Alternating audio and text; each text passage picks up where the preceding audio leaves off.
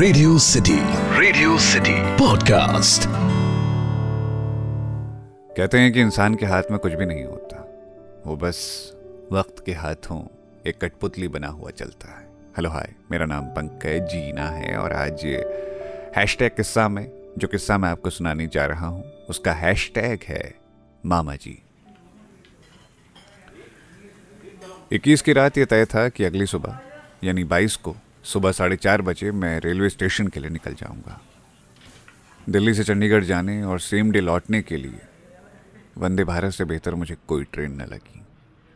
अब मेरे जैसा इंसान, जिसको सारा काम रात में ही करने का समय मिलता हो, उसके लिए सुबह चार बजे उठना ऑलमोस्ट इम्पॉसिबल था। सो ये भी तय हुआ कि अभी सोते ही नहीं। चार बजे के करीब तैयार हो लेंगे। साढ़े चार बजे घर से निकल आराम से पाँच बजे तक स्टेशन पहुँच वहीं थोड़ी देर इंतज़ार कर लेंगे। मेरे बड़े भाई उस वक्त एक वेब सीरीज़ देख रहे थे। ठीक तीन बजकर सोलह मिनट पर उनका फ़ोन बजा। छोटी बहन मेरी मामा की लड़की ने रोते हुए फ़ोन किया। भैया, पापा बिल्कुल हिलडुल नहीं रहे हैं अनकॉन्शियस हो गए हैं। एंबुलेंस को फ़ोन कर रहे हैं पर कोई उठा नहीं रहा, कुछ समझ नहीं आ रहा, भैया, प्लीज़ आ जाओ। भाई तुरंत उठे और जैकेट पहनते पहनते मुझे बस इतना बताया। भाई उठ। मामा की तबीयत ठीक नहीं है, वो सीढ़ी से उतर नहीं पा रहे हैं। अब ये इमरजेंसी वाला मामला था। मैं तुरंत उठा और दो गली दूर रहते मामा के घर हम दोनों भाई तीन बजकर बाईस मिनट पर पहुँच गए। मामा की साँसें बंद थी। हमने हार्ट पंप किया और भी जो रास्ते होते थे, वो रास्ते अपनाए पर कोई रिस्पांस नहीं। भाई ने उनकी कलाई पर अपनी स्मार्ट वॉच बाँध दी। उसमें हार्ट रेट 87 था। कुछ उम्मीद जगी। अब अगले 20 मिनट तक हम भाइयों ने हर संभव डॉक्टर को फ़ोन किया। गली के पास ही मौजूद क्लिनिक के डॉक्टर साहब को भी गुहार लगाई। मैंने सुबह पौने चार बजे उनके घर की इतनी बेल बजाई कि गली के एक दर्जन कुत्ते इकट्ठा हो गए पर डॉक्टर साहब ना आए। अब टास्क था कि करीब करीब अस्सी किलो के आदमी को चौथी मंजिल से नीचे लाना था। एक करीबी रिश्तेदार को फ़ोन किया तो उन्होंने आने से मना कर दिया पर इतनी मेहरबानी की कि अपनी गाड़ी दे दी। हम दोनों के अलावा एक भतीजा भी था उनका। एक पड़ोसी को जैसे तैसे उठाया कि, भाई, इन्हें उतारने में मदद कर दो।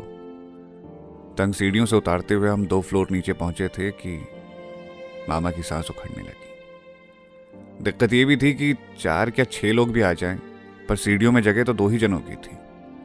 दो जनों के लिए एक अस्सी किलो के सोते शरीर को उतारना कोई हँसी मज़ाक का खेल नहीं था।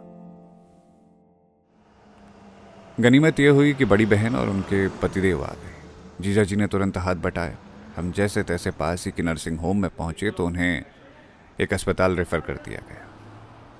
वहाँ ले जाते ही दो अर्दलियों ने मेरी मामी और बहन को बाहर भेज दिया और मेरे सामने एक टेस्ट किया।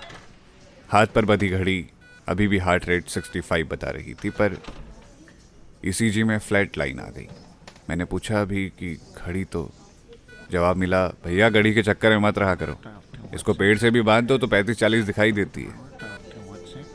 मेरे मामा जो मेरे पिता से छह महीना ही छोटे थे। उन्होंने अभी साठ की उम्र भी नहीं देखी थी, वो जा चुके थे। अब एक बॉडी स्ट्रेचर पर लेटी थी। एक डॉक्टर ने अपने अनुभव से बताया कि कोई एक डेढ़ घंटे पहले उन्हें हार्ट अटैक पड़ा। वो सह ना पाए। अब मुझे मामी और छोटी को ये जानकारी देनी थी। मैं सच बताऊँ तो घर में जब हम दोनों भाइयों ने देखा कि उनकी हालत ख़राब है, तभी हम समझ गए थे कि वो नहीं रहे, पर यह बात एक्सेप्ट करने को हम राज़ी नहीं थे। और साथ में घड़ी ने भी तो बताया था कि उनकी साँसें चल रही हैं। बाद में पता चला कि मामा हर दिन किसी न किसी से कहते थे कि ये चार चार मंजिल चढ़ा नहीं जाता, यहाँ से निकलना है मुझे, किसी खुली जगह पर रहना है। छोटी की शादी करा दूँ, फिर यहाँ नहीं रहूँगा। पर समय कहाँ किसी के हिसाब से करवट लेता है? मैं दुखी होने के बजाय हैरान था, फिर थोड़े ही समय में हैरानी भी चली गई। मामा ने अपनी दोनों बेटियों और मेरी मामी को कभी कोई तकलीफ़ तो छोड़िए ज़िम्मेदारी भी नहीं थी। सौ ग्राम दही से लेकर सोफा कम बेड भी लाना हो तो वही लाते थे। वही मैनेज करते थे। हफ़्ते दस दिन से उन्हें दिल में दर्द हो रहा था। उन्होंने कैजुअली बताया भी, पर बाद में चेकअप करवा लूँगा सोचकर ऑफ़िस भी चले गए। बाईस की रात एक बजे वो उठे थे, लेकिन थोड़ी देर चहलकदमी करने के बाद फिर सो गए। रात तीन बजे करीब घर वालों को उनकी तेज तेज साँसें सुनाई थी। किसी ने कहा, उठकर बैठ जाओ। तो किसी ने कहा, पानी पी लो, लेकिन उठने बैठने वाला तो हमेशा के लिए जा चुका था। तब से अब तक पंद्रह दिन हो चुके हैं। चंडीगढ़ जिस काम से जाना है, उसके लिए इस रविवार जाने की सोच रहा हूँ।